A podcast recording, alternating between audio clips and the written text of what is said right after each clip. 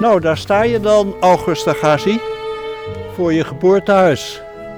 Ja, februari 1941. Uh, mijn moeder heeft in de tijd haar zin gekregen. Er is één grote spiegelruit voor. Als je naar links kijkt, dan zijn de, de authentieke raampartijen nog ingedeeld in, in zes stukken met glas en lood is bewaard. Maar daarentegen is het lood op de grote kamer voor, de werkkamer van mijn vader, die eh, journalist was, intact gebleven. Ja, het, ziet er schitterend uit. Uh, dat beseften wij toen allemaal niet.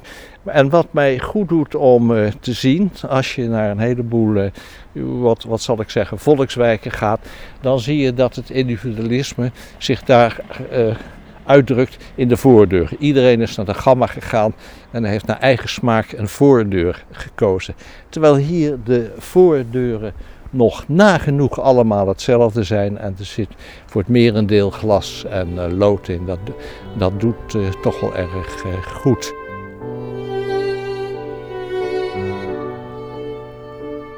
Ja, als ik zo kijk, doe ik mijn ogen dicht, dan is de straat leeg. Dan staan daar geen auto's. Daar op de hoek, daar woonde aannemer Wildschut, die half oog en al gebouwd heeft. Er ook erg rijk mee is geworden. En die ook de torenflat naast eh, de Neude in de binnenstad op zijn naam heeft eh, staan. Ja. En aan de overkant uh, huisarts uh, Blaas, ja, die hadden een auto. En het was dus erg veilig spelen, tollen, hinkelen, kastie op straat, die enkele auto. Hey, ja. als je in zo'n huis woonde, dan was je toch wel gewoon geprivilegeerd. Ik bedoel, dit waren toch wel voor die tijd toch echt voor een soort nou, misschien niet de elite, maar toch wel hogere zeker, middenklasse. Zeker, want toen er is een, de zwager van mijn vader hier op bezoek kwam, een eenvoudige man die op een fabriek werkte in de arbeiderswijk Zuilen woonde. En die zei, ik geloof dat ik hier ook ga wonen. Toen haalde mijn vader snoof toen misnoegd. Dus dat gevoel zat er eigenlijk al in. Nou zat ik als kind op een stadsschool, een goede school. Dus, uh, maar mijn zusjes, die zaten in de Lombokwijf. Jongens moesten later gaan studeren. Mijn zusjes, hoogstens verpleegster of onderwijzeres, die konden wel naar een volksschool daar uh, in de Lombok gaan. En daar zeiden de kinderen, ja, jij komt uit de koude aardappelbuurt. En dan zei mijn zusje Yvonne, nou, liever een koude aardappel dan een rotte aardappel. hey, en uh, hoe was het geluidsdecor hier? Wat hoorde je? Die, die fabrieken die hier in de omgeving nog actief waren, maakten die geluid en, en waar rook het naar? Uh, dat wou ik juist zeggen, die fabrieken hoorde je niet, maar die rook je. Je rook uh, de koffiefabriek van Douwe Ergbets. En als je in een hittegolf zat en de wind kwam uit het oosten, dan was het de Beenzwartfabriek, hè, dus waar de kadavers verwerkt werden, dus aan de vecht bij de Rode Brug. Dat was het geurtje. Dat is geen lekkere geur. Dat is geen lekkere geur. Maar de meest geweldige geur is de geur van deze ligusterhagen. Als het in de maand mei was en de zon scheen, ja, dat kon je een geluksmoment uh, toereiken. De geur van de lugisterhagen en ook de seringen in de tuin. Dus dat, dat is het meest aardige van Ogenal, de stilte en het groen.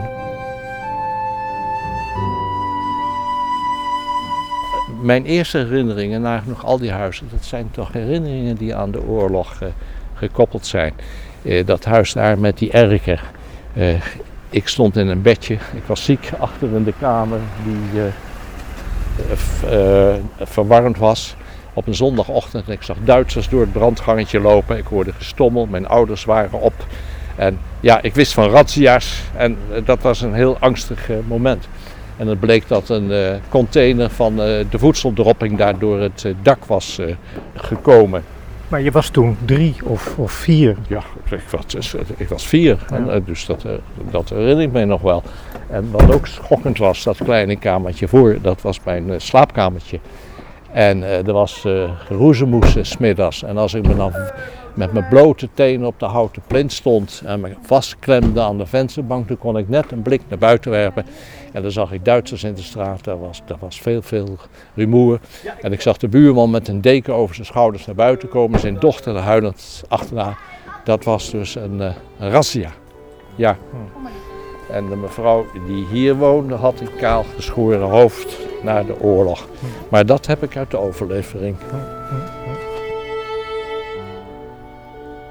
Als ik nou die straat in kijk, ongeveer in die knik links aan de overkant, daar woonde de familie Gezang. Heel vaak zie je twee jongens, die waren ouder dan ik, die dus ondergedoken hebben gezeten. En sombere jongens in het uh, zwart, dat herinner ik nog wel, die woonden daar aan de overkant. Maar wat ik uh, heel erg schokkend vond, dat in dit hele huizenblok, dat bestaat uit 36 wooneenheden, daar zijn vijf Joodse families uit weggevoerd. En dan bedoel ik met schokkend niet alleen dat ze weggevoerd zijn, maar met schokkend bedoel ik dat daar nooit over gesproken is. Mijn vader heeft nooit gezegd: zie je die twee jongens? Nou, die hebben wat meegemaakt. Hun grootouders zijn uh, vergast, zij hebben het overleefd. Er is nooit iets uh, over gezegd. En uh, ja, de jaren 30 leefden ook in die zin voort dat het was toch wel een vorm van mild antisemitisme. Het is niet te geloven dat dat de jaren 40, 50 doorging. Een paar huizen verderop, daar woonde een arts. Die had een prachtige vrouw, dat was een Joodse vrouw. En dan zei mijn vader, ja het is een Joodse vrouw. Zij heeft zich bekeerd. Ja. En een man die een van de eerste autootjes had in de Petrarcalaan hierachter, zo'n uh, Renaultje. Het, zei, ja dat Joodje. En dat waren toch wel uh, schokkende zaken. Ja, dat is schokkend voor ons nu. Toen hoorde waarschijnlijk niemand daar iets Mijn ouders die zullen niet uh, verschillend zijn geweest van uh, de meeste mensen. Niet alleen in Ogenal, maar overal. Maar zullen we zo de, de, de hoeken omlopen? Ja. Ja, en dit huis, gewoon een architect Verhoeven, vele grote kinderen. En toen ik vol trots terugkwam van de Lessinglaan, waar de Canadezen al die huizen in beslag hadden genomen, of beslag, de Duitsers waren eruit, de Canadezen erin, er stonden geweldige grote wasserijauto's. En ik kwam ook trots thuis met een halve cake. En verdomme, die Bernard Verhoeven, die klauwt die cake uit mijn handen. Ik kwam niet met een trofee uh, thuis. Hey, vertel nog iets over de gezinssamenstelling bij jullie thuis. Had jij broertjes die net iets ouder of iets jonger waren, die dus ook meteen gewoon generatiegenoten waren waar jij mee speelde? Of had je gewoon eigen vriendjes? Ja, nee, ik ben de ene oudste en, en na mij kwamen drie zusjes. En uh, nog een nakomelingetje, een broertje uit 1955 en dat was de laatste. En dat was een uh, gemiddelde grootte. Uh, deze mensen hadden zeven kinderen. Die architect die had er misschien wel uh, tien. Het was een uh, kinderrijke buurt. Dat is het volgens mij nog steeds.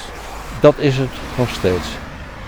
Hier komt de andere grote zichtas. Dat is de Evert Meisterlaan. Hè, die van oost naar west loopt. Die kruist hier dus de Petrarcalaan, hè, waar de bus door reed ook. En dat was de andere zichtas die volgens het plan van Berlage uit 1922 hier gerealiseerd moest worden. En dat was uh, heel duidelijk te zien. Mij verbaasde dat op de middenberm die je daar ziet, daar stonden bomen, ja, een mensenleeftijd oud. Een geweldige omvang populieren die je niet verwacht in deze wijk. En verderop, waar de Evertmeisterlaan begint, bij de Sol, hè, bij de, de olie- en lijnkoekenfabriek, daar stonden ook van die geweldige bomen. Dat is natuurlijk gewoon een boerenweg geweest. Dat liep door, maar het Amsterdam-Rijnkanaal doorkruiste die weg. Ogenal werd een eiland en die bomen hebben nog een tijd uh, volgehouden. Ja, nu, nu zeg jij heel analytisch, dat is een, zo'n typische zichtas van Berlage. Maar ik denk toen als jongetje was dit voor jou een weg waarvan je moeder zei van... goed eerst naar links kijken en dan naar rechts kijken voordat je hem oversteekt, of niet? Ja, je merkt dat ik even aarzel. Ik heb op dit kruispunt namelijk een hoop zand zien liggen met daaronder een plas bloed. Daar is een jongetje uit een van die huizen, is daar verongelukt. Jou zou zeggen, je moet uh, voorzichtig zijn. Uh, het was een veilige wijk, maar er zijn in de tijd dat ik daar woonde toch vijf kleine kinderen verongelukt. Ten eerste het zusje boven mij dat ik nooit gekend heb. Dat is op de Lessinglaan door een achteruitrijdende vuilniswagen verpletterd. Ik heb het over uh, dit jongetje. In het Amsterdam-Rijnkanaal is een, uh, een uh, jongetje de La Parra misschien verdronken, die is vermist. En er is ook nog een jongetje uit de Dantelaan is ook verdronken in de sloot aan de Kanaalweg. En een meisje is door de glaswand van de Johan de Wit school gevallen. Dus dat... En op de sluis, hè, waar je als kind dagelijks over moest fietsen, eh, verongelukte nog een Sjaantje Tiers. Dat werd ook verpletterd door een bus. Dus ja, wat is veiligheid? Er waren wel auto's, maar in de winter met een hele rits sleetjes erachter, want gestrooid en geschept werd er in de jaren 40, 50 niet. Dat wel. En wij roetsten ook achter de bumper van de bus over de sneeuw. En er kon op straat gespeeld worden en gevoetbald worden. Maar ook de dood uh, was hier en nam kleine kindertjes mee.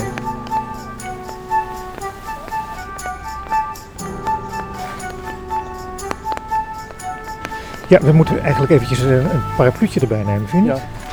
Er was natuurlijk veel minder verkeer, maar misschien werd er daarom ook wel gewoon harder gereden. Nee, nee er, werd niet uh, harder gereden. Er was gewoon weinig verkeer. Ja. Kijk, maar anderzijds is het werkelijk niet te geloven. Toen ik uh, tien jaar was, kreeg ik een fiets, een krakkemikker fiets. Wat wil je, 51? Dat waren de opbouwjaren, een tweedehands of een derdehands fiets. En moest ik naar school in de binnenstad. En waarom? Er was geen katholieke school. Die bouw in de wijk is vertraagd. En dat was vijf keer in de week, want op zaterdag ging je ook naar school. En de vaders gingen naar hun uh, werk. En nou heb ik dat dus uitgerekend dat ik in de week toch 100 kilometer fietste. Want tussen de middag kwam je naar huis. En ook die vaders kwamen naar huis. Dat waren veelal uh, gemeenteambtenaren ook. Die kwamen smiddags warm eten. De vrouwen hadden daarvoor uh, gezorgd. En door, de, door Lombak, die kanaalstraat, nou dat was één zwerm fietsen en een enkele auto nu en dan een bus. Maar dat ging allemaal de fiets naar de binnenstad, naar het werk en terug. Scholieren en volwassenen. En die vaders zaten op de fiets met een hoed op. En als ze iemand uit de straat tegenkwamen, dan ging die hoed even af. Er werd niet hoi gezegd of zo. En uh, er was toch wel. De, de, vaders hier hadden een hoed op en de vaders in Lombok hadden waarschijnlijk een pet op. Die had, dat was heel duidelijk. Ook de arbeiders die naar de fabrieken kwamen, de Solde Verbliva, die liepen blauwe overals met een broodrommeltje onder een arm en nog zo'n blauw emaille kruikje. Dat waren echte arbeiders. Het verschil was uh, heel erg groot. Nou was er hier toch ook wel wat differentiatie. Niet, kijk, er waren royale huizen die wind. Dat waren huizen met centrale verwarming, met een badkamer, met een kelder eronder. En de huizen uit de Bayernstraat, die waren het kleinst. Er was niet eens een voortuin. Er woonden hier hoogleraren. De bekendste hoogleraar is natuurlijk de wiskundige Freudenthal. En uh, leraren, uh, ambtenaren. het was betrekkelijk uh, gemeleerd. Ja, maar wel stijf. Die vaders onder die hoeden. De enige volwassen man die ik ooit in een spijkerbroek heb gezien, dat was Dick Bruna. Ja. Die woonde hier dus ook? Die woonde in de Katrina van Reneslaan. Het nieuwe gedeelte, de halve maan, had ook een lekker licht interieur, alles open. En ja, die droeg een spij. En niemand wist nog dat het Dick Bruna was. Hè. Nijntje moest nog geboren worden. Hey, en en wat, wat merkte je, of wat kan je terughalen over de verzuiling hier?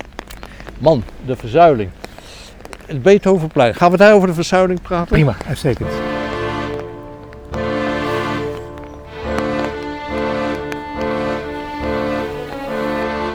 Ja, hier heb je een klein uh, winkelgalerijtje, winkelstaartjes. Als ik eens even goed tel, 1, 2, 3, 4, 5, 6 winkels links en rechts. Maar was dat in de jaren 50 ook? Ja, uh, heel traditioneel. Op de hoek een bakker, die is er nog. Dan kwam er een melkboer. Dan was er een sigarenboer. Er waren vier sigarenwinkels in Ogenal. Twee uh, echte winkels. En verder waren er nog twee woonkamers omgetoverd. Het was tenslotte ook nog een beetje jaren 30 crisistijd. En een sigarenhandeltje werd dan vaak als aanvulling op de inkomsten gezien. Hier zat een bakker van de Horst, een eh, katholiek. mijn moeder kocht bij de Lubro, hè, luxe broodfabriek. Ik geloof dat er niet bestaat. Uh, kwam dagelijks met de kar langs. Maar omdat zij in de oorlog door deze bakker ook wel bediend werd, vond ze dat ze na de oorlog ook solidair moest zijn. Dus de ene dag hadden we de Lubro en de andere dag hadden we bakker van de Horst. Als ik het zo hoor, dan was alles voor het dagelijks leven hier voorhanden. Je hoefde eigenlijk niet de stad in. Nee, nee, nee. Uh, als je naar de schoenmaker moest, dan kon je in de wijk niet terecht. Een postkantoor was er ook niet. Je moest naar de JP uh, Koenstraat. Uh, die zaken die waren er dus, die waren er dus niet. Maar ja, alles werd in huis bezorgd. Ik had het over die bakker, die liep achter die kar. Maar er was nog behoorlijk wat paardentractie. Niet alleen de groenteman die met paardenwagen kwam, dan had je nog de aardappelboer. Dan was er nog een schilleman. En eens in de zoveel tijd zag je een geweldige houten wagen, zo'n verhuiswagen van Vergenteloos met twee grote paarden. En die kwam hier de pakjes afleveren. En ja, verder veel handkar. De melkboer kwam weer met een handkar. Het mannetje dat de vuilnisemmers eens in de maand schoonmaakte, kwam natuurlijk ook met een karretje met water. De petroleumboer kwam met, uh, met een handkar. En ja, dat is toch wel heel bijzonder. Als er ergens een telefoonaansluiting, hoewel je lang moest wachten na de oorlog, werd aangelegd of iets van de waterlijn. En er kwam een gemeentearbeider met een geweldig zware kar met al zijn gereedschap. Die was dan klaar. En die moest dan weer helemaal terug naar, uh, naar de stad waar de gemeente uh, zijn, zijn magazijn of zo had. Met een handkar? Met een handkar. En de straatveger, nou die had, had dan een fietsje. Maar die moest ook helemaal terug fietsen.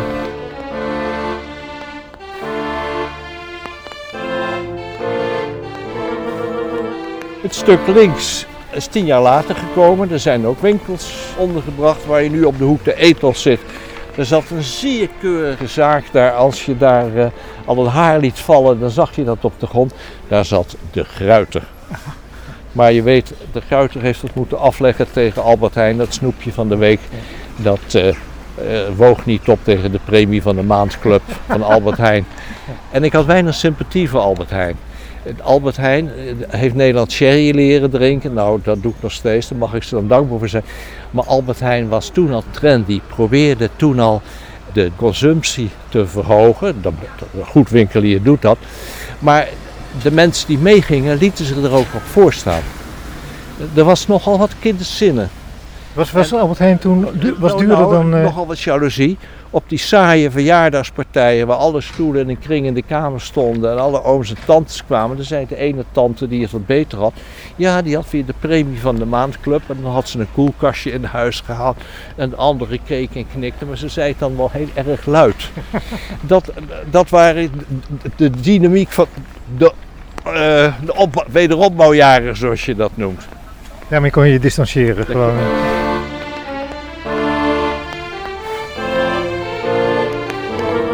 En nog wat veel erger is, eigenlijk wil ik hier hard doorlopen naar het Beethovenplein. Maar we ontmoeten hier een kerk, een katholieke kerk, de Dominicuskerk. Die is geloof ik in 52 ook uh, klaargekomen. En toen veranderde mijn leven toch wel. Dat betekende dat de verzuiling die er al was, maar die vooral te merken was aan de aanplakbiljetten in de verkiezingstijd. Daar kon je dus aan zien wat de achtergrond was. En eh, bij Oranjefeesten, dan zag je het ook. Wij als katholieken hadden geen vlag. Ja, wie vlagde was voornamelijk protestant. En toen je in de kerk kwam, wist je meteen wie in de wijk allemaal katholiek was. Je werd de familie ingeduwd waar je niet om gevraagd werd. Ja. En uh, zo'n jaar of twaalf uh, hield ik het voor gezien. In de zomer ging ik dan wandelen langs de Johan Wagenerkade waar gezwommen werd. Mijn vader snapte me een keer en je had ook uitgehoord of je de preek uh, wel goed beluisterd had. En, en als je dan op zondag de volwassenen uit de kerk zag komen, namen de mannen. De eerste wat ze deden was een sigaret opsteken. Het was kuddegedrag. Ja. En wat mij ook erg stoorde, maar je moet niet vergeten, ik, ik ik kwam natuurlijk wel in de puberteit. Ik ging kritischer kijken naar mijn omgeving. En als, als dat volk in uh, de kerk zat en uh, jaren 50 toen ook de nieuwe winterjassen kwamen. De een had hem eerder dan de andere en dan, daar werd toch wel een show-off gegeven. En de anderen deden net of ze het niet zagen. Nee, iets kleinburgerlijks. Maar was het zo dat je bijvoorbeeld alleen maar katholieke vriendjes had? Uh, op straat speelde je met de kinderen van de buren en de overburen, maar je kwam niet bij ze binnen en ze kwamen ook niet bij ons over de vloer. Dat was heel duidelijk. Ook niet als ze uh, katholiek waren? Ja, jawel, dan wel, maar geen protestanten of, of anders denken de kinderen. Die kwamen eigenlijk niet over de vloer en dat was algemeen. En dat was onuitgesproken, dat voelde je, dat, dat was niet zo dat je ouders zeiden van je moet er maar niet naar binnen gaan?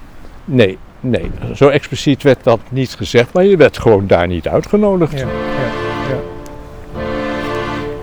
Kijk, en we zijn dan nog niet op het Beethovenplein zelf, maar links zie je al een vleugel van de katholieke school. Mijn broertje van 55 ging daar op school. Uh, dat is de tegenhanger van die school aan de andere kant van het plein.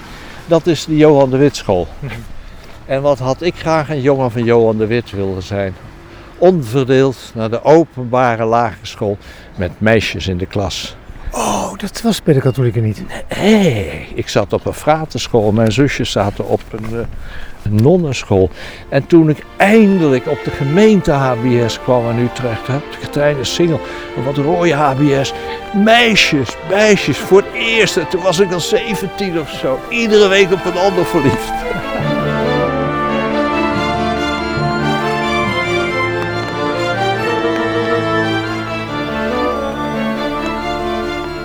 Weet jij van je broer iets over rivaliteit tussen deze twee scholen? Nee, daar heb ik nooit over gehoord. Als we het over rivaliteit hebben, dan moeten we het over een andere rivaliteit hebben. En, en dan staan we hier ook op het epicentrum van de hectiek. Uh, als kerstmis geweest was en de kerstbomen, daar werd jacht op gemaakt. En niet alleen de jongens het oog en nal maakten jacht op die bomen. Men liep dan door die brandgangetjes. En als de mensen de kerstbomen in de tuin hadden gezet, dan werd die gejat. En die werden ook ergens verstopt. Maar er waren kapers op de kust aan de overkant van het Merwedekanaal. Wij noemden ze de Jaffa's. Over de Spinozenbrug. Aanvankelijk was die brug er nog niet. En die kwamen hier ook. En het was ruik volk, die kapers. Die hadden fietskettingen en zo. Dus er waren hier behoorlijk wat uh, gevechten. En ja, de, de tweeling, de broertjes van Bugem, de melkboer uh, van Gent, Charles Kalverboer, William van de Kamp, dat zat hier allemaal in de buurt rond het Beethovenplein en de Gustav Mahlerstraat. En dat waren de grote belhamers. En ik heb wel eens uh, agenten, als je uh, die hier surveilleerden, op de fiets. Met zwarte laarzen, zwarte broek, zwarte pet, lange zwarte jas. Dat was een luguber gezicht. En ik heb Kobus, dat was een bijnaam van de wijkagent, wel eens hoorden zeggen. Nou, ik doe liever surveillance in wijk C dan in Ogenal. Ja, men vloog elkaar behoorlijk in de haren. Spannend door al die brandgangetjes heen, sluiproutes en de meisjes keken ook uh, mee. En op een gegeven moment onder veel gejuich kwam de zoon van melkboer van Gent. Die kwam met zijn kar met allemaal kerstbomen. En die werden hier eh, in de fik gestoken. En op een gegeven moment kwam de brandweer natuurlijk.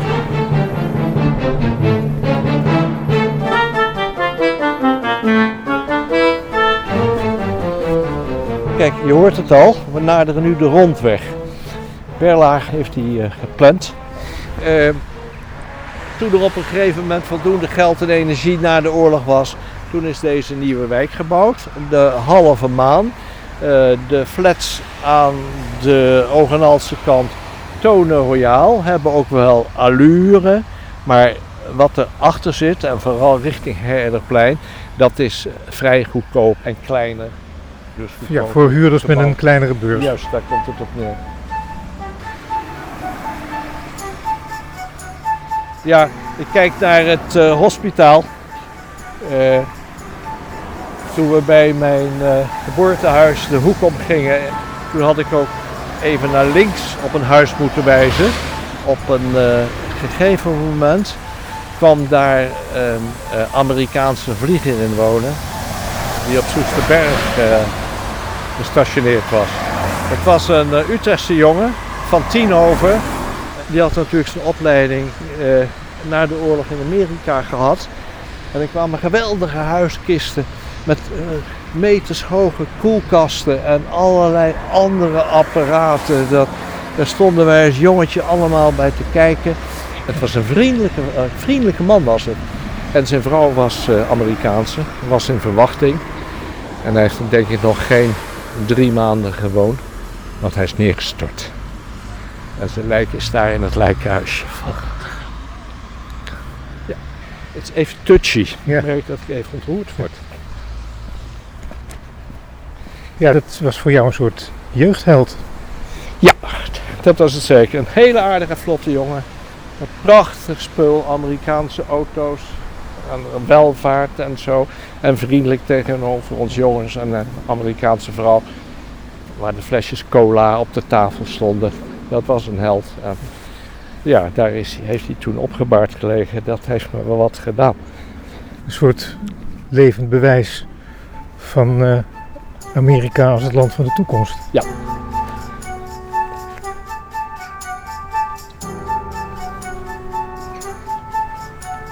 Kijk, en we naderen nu het uh, Amsterdam-Rijnkanaal.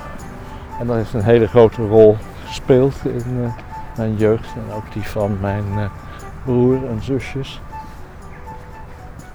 De eerste herinnering aan het kanaal is dat de volwassenen uit Ogenal in badjassen hier naartoe liepen. Dit was allemaal onbebouwd boerenterrein. Men zwom hier. Ja, er was houten beschoeiing. Hele stukken waren hier weggeslagen. Dus er waren ook pierenbadjes waren er gevormd. Dit was werkelijk Scheveningen, dat kun je niet voorstellen. Hier werd lekker gevoetbald op dat strand, waar nu mooi gras is. En hier lagen we, rij aan rij, handdoek aan handdoek met mooi weer. Dat was, dat was grandioos in de, in de, de zomers. Uh, er waren zelfs uh, badhokjes waren daar uh, gemaakt.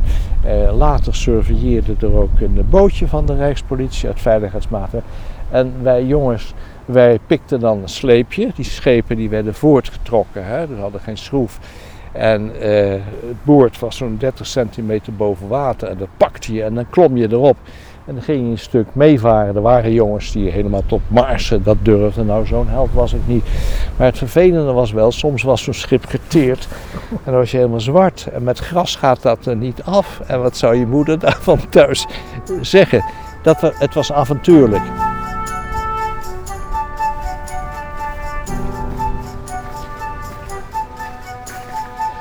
En dan lopen we zo recht door naar de weer. Dan komen we uit bij die fabrieken.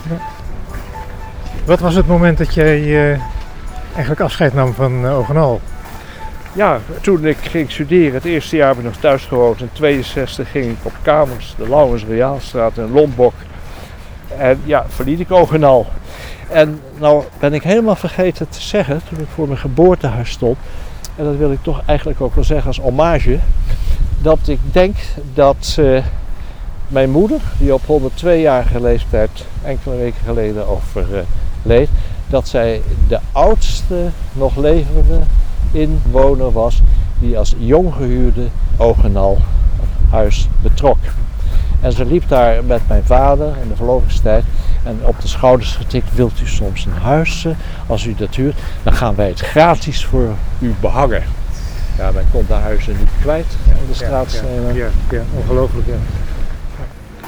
August, we zijn weer terug waar we begonnen zijn. Ja. Dat is bij uh, het nieuwe complex uh, van de voormalige Solfabriek, of de Seriolfabriek zoals die later is gaan heten. Hoe kijk je nou op je Ogenalse jaren terug? Ja, de jongenstijd was natuurlijk toch een tijd met veel vrijheid en veel avontuur. En uh, ik zou zeggen, alle auto's eruit, de kerken gesloopt en de kinderen er weer in. Goed, de volwassenen, als, als ze hun hoeden afdoen, mogen de volwassenen ook nog terugkomen. Maar ik, ik zou zeggen, oog en nannetjes waren wij. En wij waren gelukkig.